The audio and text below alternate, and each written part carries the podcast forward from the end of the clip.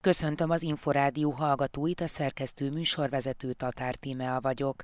A következő csak nem fél órában az alábbi témákkal várjuk Önöket. 25%-kal nőne a hazai GDP, ha forintosítanánk a láthatatlan munkát, már azonban nagyobb a munka megosztás. Azt tapasztaljuk, hogy a mai fiatalok között, a mai fiatal családokban már egyre több férfi vesz részt aktívan, jelenlévő apukaként a mindennapokban, ami mindenképpen fontos a családi biztonság és a kiegyensúlyozott családi munka megosztás szempontjából. Kérdésre kérdéssel is lehet válaszolni, ha felmerül a gyermekben, hogy létezik-e a Mikulás vagy a Jézuska. Sokféle család van, sokféle kultúra, megszokásrendszer. Nyilván nem lehet a társadalmi hatásoktól függetleníteni ezt, hogy elég nagy feladata van ilyenkor a szülőknek, hogy ebben a szerintem egyre bonyolultabb rendszerben valahogy így a gyereket eligazítsák. Kalandobozzal szeretnének enyhíteni a kórházban lévő gyermekek helyzetén az Amigos a gyerekekért alapítvány önkéntesei. Bárki lehet Amigo, egyetlen kritérium van a megbízhatóság, hiszen ha a gyereknek megígértük, hogy ott leszünk a kórházba, akkor ebben nincsen pardon. Sokszor azt mondják az orvosok, hogy nagyobb kárt tudnánk okozni, ha csárba hagynánk a gyereket, mint hogyha egy gyógyszert nem venne be. 25%-kal nőne a hazai GDP, ha forintosítanánk azt a láthatatlan munkát, amit főként otthon, de sokszor a munkahelyünkön is végzünk.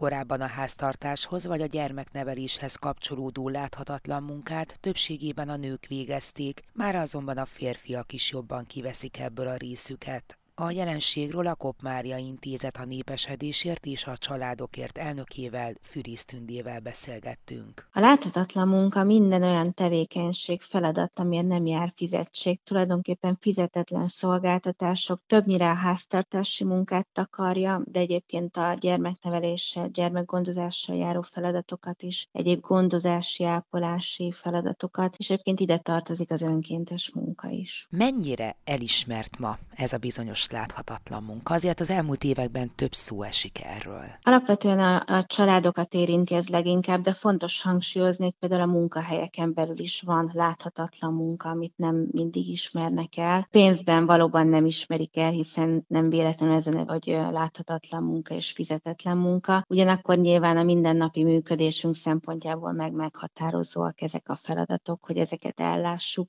Alapvetően tudni kell azt, hogyha ezt a sok láthatatlan munkát forintosítani szeretnénk, akkor negyedével 25%-kal nőhetne a magyar GDP. Ugye ez azt jelenti, hogy ha minden láthatatlan munkát, főzés, takarítás, mosásnak adnánk egy árat, és utána ezt hozzászámolnánk a GDP-hez, akkor bizony ilyen sokkal nőhetne a GDP-nk, de hát attól láthatatlan ez a munka, hogy ezért nem jár fizetség, tehát nyilván ezt nem számítják bele a nemzeti össztermékbe. Ezért fontos fontos látni, hogy akik ezeket a feladatokat elvégzik, azok ilyen nagy mértékben járulnak hozzá a mindennapi működéshez, és hogy kik végzik el, hiszen ez egy nagyon fontos kérdés. 1980-as években még nagyjából a nők háromszor több láthatatlan munkát végeztek, mint a férfiak. Ebben van javulás, hiszen a 2010-es években az időmérleg adatok alapján már idézőjelben csak kétszeres volt az eltérés, de összességében elmondható, hogy a láthatatlan munka munkák nagyobbik része még mindig a nőkre hárul. Az elmúlt időszak mit mutat a férfiak ebből a bizonyos láthatatlan munkamennyiségből?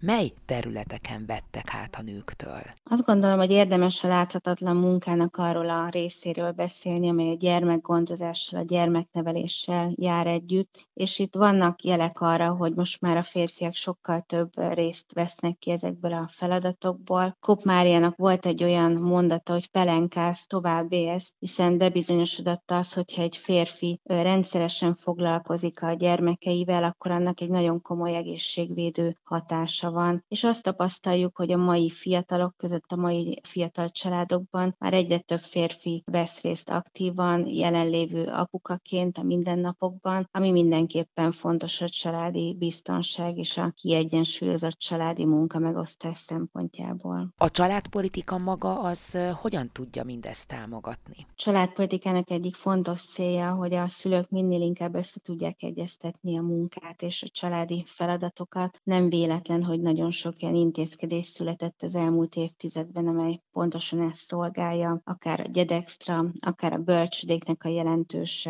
támogatása, a bölcsödei férőhelyek bővítése. A Nők 40 program, amelyet nagymama nyugdíjnak is szoktunk hívni, segít abban, hogy a szülőktől a nagyszülők át tudjanak vállalni bizonyos feladatokat, de akár a kötelező óvoda is egy olyan új intézkedés volt, amely segít abban, hogy a gyermek három éves korától biztonságos helyen legyen a gyermek, és közben a szülők tudjanak dolgozni. De egyébként számos egyéb gyermekjólét intézkedés, az ingyenes étkeztetés is mind-mind olyanok, amelyek segítenek a szülőknek abban, hogy kicsit kevesebb láthatatlan munkát kelljen végezniük az otthonukban. Fűrész Tündét a kincs elnökét hallották. Családi hét. A gyermekpszichológus szerint nem szabad elébe menni annak, hogy létezik-e a Mikulás vagy a Jézuska, hanem meg kell várni a gyermek érdeklődését. Kérdésre pedig kérdéssel is lehet válaszolni, de gondolatban mindenképpen érdemes előre felkészülni az első kétkedő megnyilvánulásokra. Mindenről Per Krisztina gyermekpszichológussal beszélgettünk. Egy gyereknek úgy alakulnak ezek a fogalmai ki, hogy ezeket az infomorzsákat összerakja, mondjuk a születésétől fogva. Nyilván ezt majd meghatározza azt, hogy a családban hogyan gondolkodnak erről, egyáltalán, hogy jön a Jézuska hozzájuk, vagy nem, Mikulás jön, vagy télaposza, hogy ilyen sokféle család van, sokféle kultúra, meg szokásrendszer, úgyhogy azt gondolom, hogy az adott család lesz az, ami így elsősorban ezt meghatározza. Hát nyilván nem lehet a társadalmi hatás hatásoktól függetleníteni ezt. Nyilván ez azért így majd az összképet befolyásolni fogja, úgyhogy elég nagy feladata ilyenkor a szülőknek, hogy ebben a szerintem egyre bonyolultabb rendszerben valahogy így a gyereket ellavírozzák, hogy eligazítsák. Én nagyon híve vagyok annak, hogy ezt a csodát, vagy ezt az ilyen varázslatot, ezt a mesevilágot, ezt így nagyon hosszan érdemes fenntartani, és hogy nem gondolom, hogy kell lennie egy ilyen pontnak, amikor én a nagy igazságot elmondom a gyerekemnek, nyilván ez most egy kicsit szubjektív is, ezt nem csak pszichológusként mondom, mert hogy vannak családok nyilván, ahol ezt így bejelentik, hogy soha megbeszélik a gyerekkel, hogy hát tudod, igen, már nem a Jézuska hozza az ajándékot, hogy nem a Mikulást, hanem igazából mi vesszük. Én mesterterapeutaként is dolgozom, és én nagyon szeretem ezt a világot, és azt gondolom, a gyerekeknek fontos, hogy ebben minél tovább benne legyenek, hogy a fantáziájukra legyen bízva, és akkor nagyon szépen át lehet őket ebbe vezetni, tehát hogy el lehet oda jutni, amiben ő már érti azt, hogy én mit mondok, pedig nem mondtam ki, és nem is kell ehhez összekacsintani, és ő, tudni fogja, meg én is tudom, de attól még úgy csinálunk, hogy, meg úgy csinálunk, mintha, és ez szerintem sokkal izgalmasabb. A mese vagy a játékra való képesség, vagy az ahhoz való kapcsolódás, az egy nagyon fontos tudás felnőtt korban is, hogy tudjunk játszani, vagy tudjunk mesélni, hogyha valakinél erre a család vagy a szülők hangsúlyt fektettek gyerekkorba, akkor ő ugyanezt a mintát fogja továbbadni, és az ő családjában is, ha nem is pont ugyanúgy, mert majd megtalálja a saját válaszait, ami szerintem így a nagyon racionális hétköznapok, meg ez a tényleg földhöz ragadt hétköznapok során, meg nehézségek során, amivel azért most így nagyon sok család küzd, vagy gyerek küzd, abba szerintem nagyon erős ilyen mentális kapaszkodót tud adni. Mennyire kell megriadni attól a helyzettől, hogy azért a gyerekek akár már nagyobb óvodások, vagy akár a kisiskolások azért egymás között megtárgyalják ezeket a dolgokat, főleg aki egy kicsit felvilágosulta, vagy nagy tesúja van. Egyrésztről azt gondolom, hogy nem is minden gyerek beszél erről, tehát hogy azt gondolni, hogy majd ők egymást felvilágosítják, az egyáltalán nem biztos, hogy így van, de ha meg ez megtörténik, akkor igen, a Laci így gondolja, lehet, hogy ők otthon erről beszélgetek, és te hogy gondolod? Én meg máshogy látom, szerintem meg így van, de hogy ez nagyon sok kérdéssel így van az életben, hogy fognak olyannal hazajönni óvodából, iskolából, amivel mi nem értünk egyet, mert nem illeszkedik a mi értékrendünkhöz, ne egyáltalán a szemléletünkhöz, világlátásunkhoz, és akkor ettől nem, hogy nem kell tartani, hanem bátran érdemes belemenni. Szerintem erről szól a megelőzés is, meg ilyen helyzetben, és ez furcsa hangzik ez a szó, de hogy egyszerűen maga a varázslatnak a megteremtése, vagy az ebben való időzés, az majd segíti a gyereket abban, hogy ő sokkal tovább maradjon ebben. Tehát, hogy lehet ilyet hallani, hogy jön haza a gyerek, és akkor mondja, hogy képzeld el, a nem tudom, Zsuzsi azt mondta, hogy, meg hogy nem is a Jézuska hozza az ajándékot, hanem ti rakjátok a falra, ez tényleg így van. Hát figyelj, lehet, hogy náluk így van. Nálunk nem, nálunk a Jézuska hozza. És akkor miért nem látjuk? Hát képzeld el, én is egész gyerekkoromban szerettem volna vele találkozni, de soha nem találkoztam, és mindig arra vágytam. És akkor így lehet beszélgetni, mesélni, elterelni a gyereket, amiben, hogyha ő nagyobb, akkor lehet, hogy tapogatni, azzal sincs baj, de azt is akkor letapogatja nagyon érzékenyen, hogy mi meg így szeretnénk fenntartani ezt a helyzetet. Mennyire jó átvezetés a mesevilágból így a való világba az például, hogyha a család együtt közösen ajándékokat készít, amit a családtagoknak odaadnak karácsonyra, illusztrálva azt, hogy nem csak a Jézuska vagy az angyalka hoz nekünk ajándékot, hanem akár mi is adhatunk. Igen, ugye ez nagyon sok ö, családban szokás, és hogy nagyon sok rétege van ennek is. Egyrésztről maga a rituálének a megteremtése, vagy ez a várakozás, a készülődés az ünnepre, ami szerintem így lélektanilag fontos, meg így biztonságot is ad, nem beszélve a segítségnyújtásról, stb. Tehát, hogy egy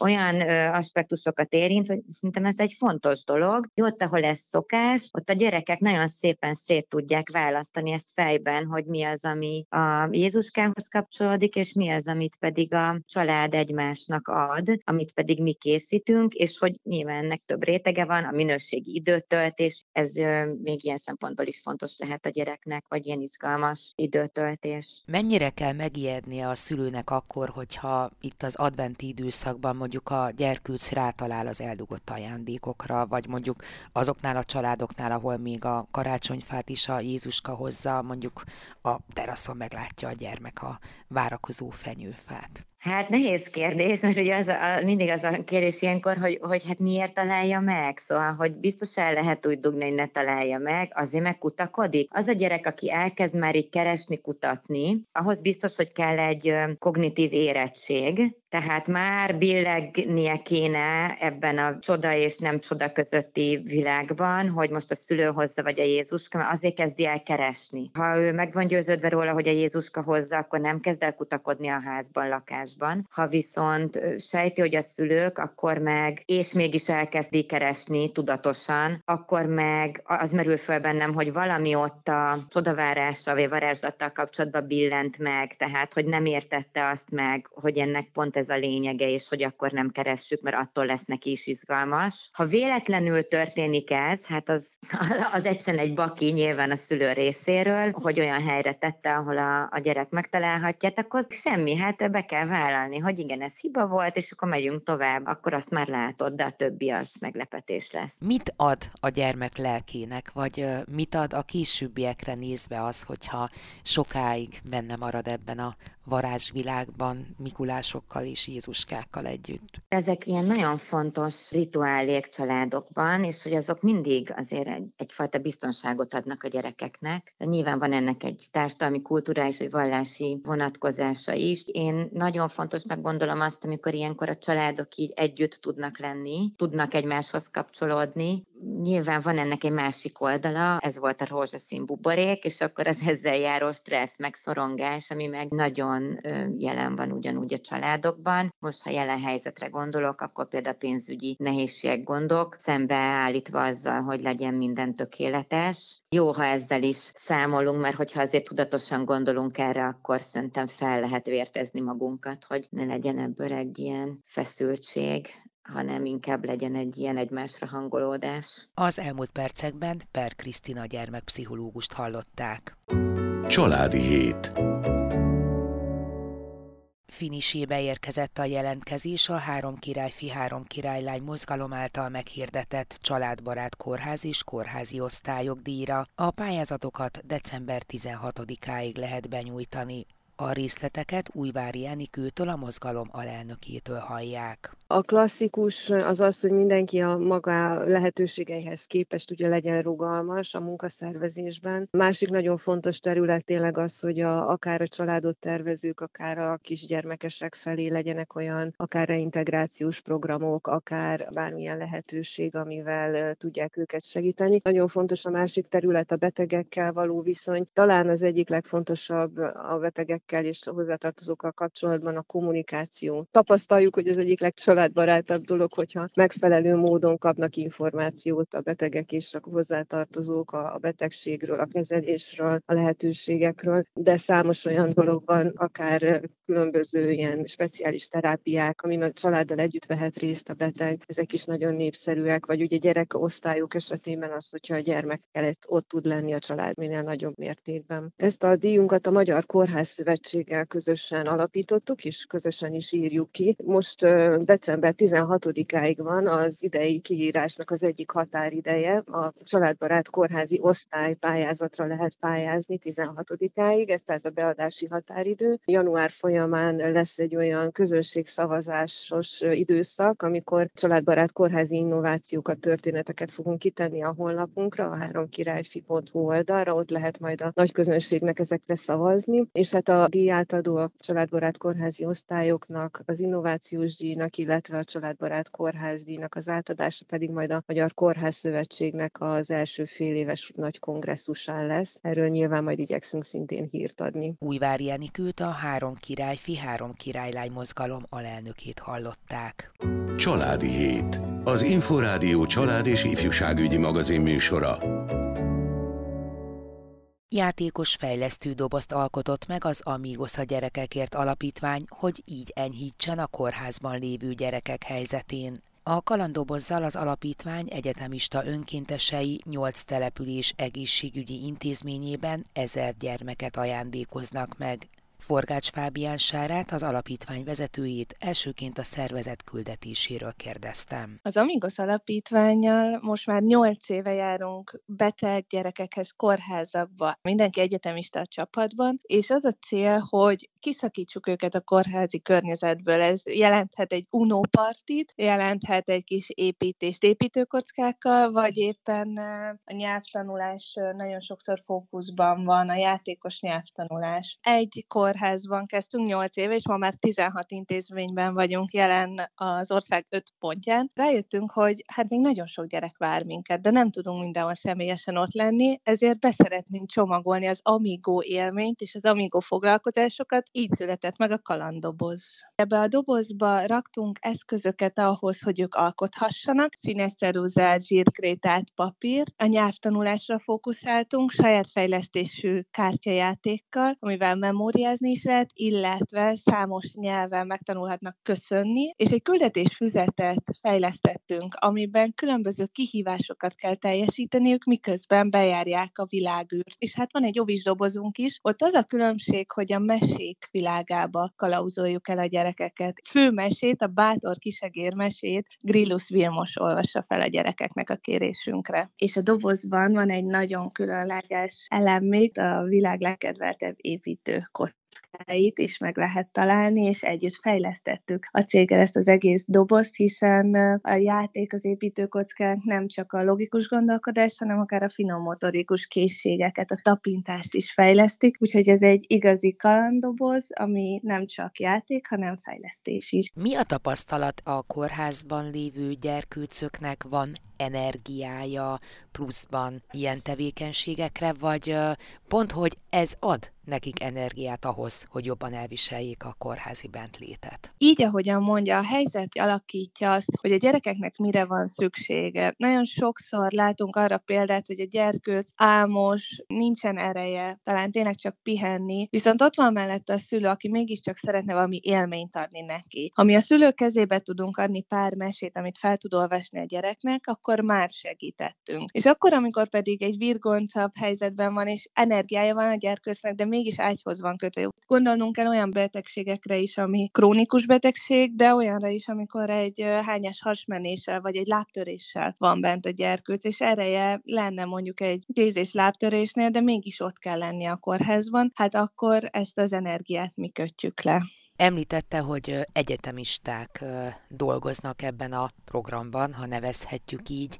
Várnak-e esetleg újabb önkénteseket a csapatba. Igen, februárban, február végén lesz a következő jelentkezési időszakunk Budapesten, Debrecenben, Szegeden, Szombathelyen és Pécset. Mind az öt csapatba várjuk azokat az egyetemistákat, akiknek van két hetente két órájuk, hogy eltöltsék a kórházban a gyerekekkel. Nem kell hozzá előképzettség, van köztünk közgazdász, jogász, mérnök, pszichológus, leendő gyermekorvos, bárki lehet a mingó, egyetlen kritérium van a megbízhatóság, hiszen ha a gyereknek megígértük, hogy ott leszünk a kórházba, akkor ebben nincsen pardon. Sokszor azt mondják az orvosok, hogy nagyobb kárt tudnánk okozni, ha cserbe hagynánk a gyereket, mint hogyha egy gyógyszert nem venne be, mert társaságra vágyódnak, és ha megígértük, akkor ott kell lennünk mellettük. Két hetente két órát jelent. Egy-egy látogatás van, hogy csak fél órás, olyan is, hogy másfél. Úgyhogy ebbe a két órába belefoglaltuk azt is, hogy oda kell jutni a kórházba, haza kell jutni, és minden amingó két hetente jár a kórházba, hiszen ez jól illeszthető az egyetemi órarendhez. Arra is figyelünk, hogy ne égjenek ki az önkéntesek, hogy eleinte nagyon sokszor mennek, aztán már egyre kevesebbszer, hanem a két hetente két óra az egy stabil dolog, amivel tudnak ők is számolni. Hol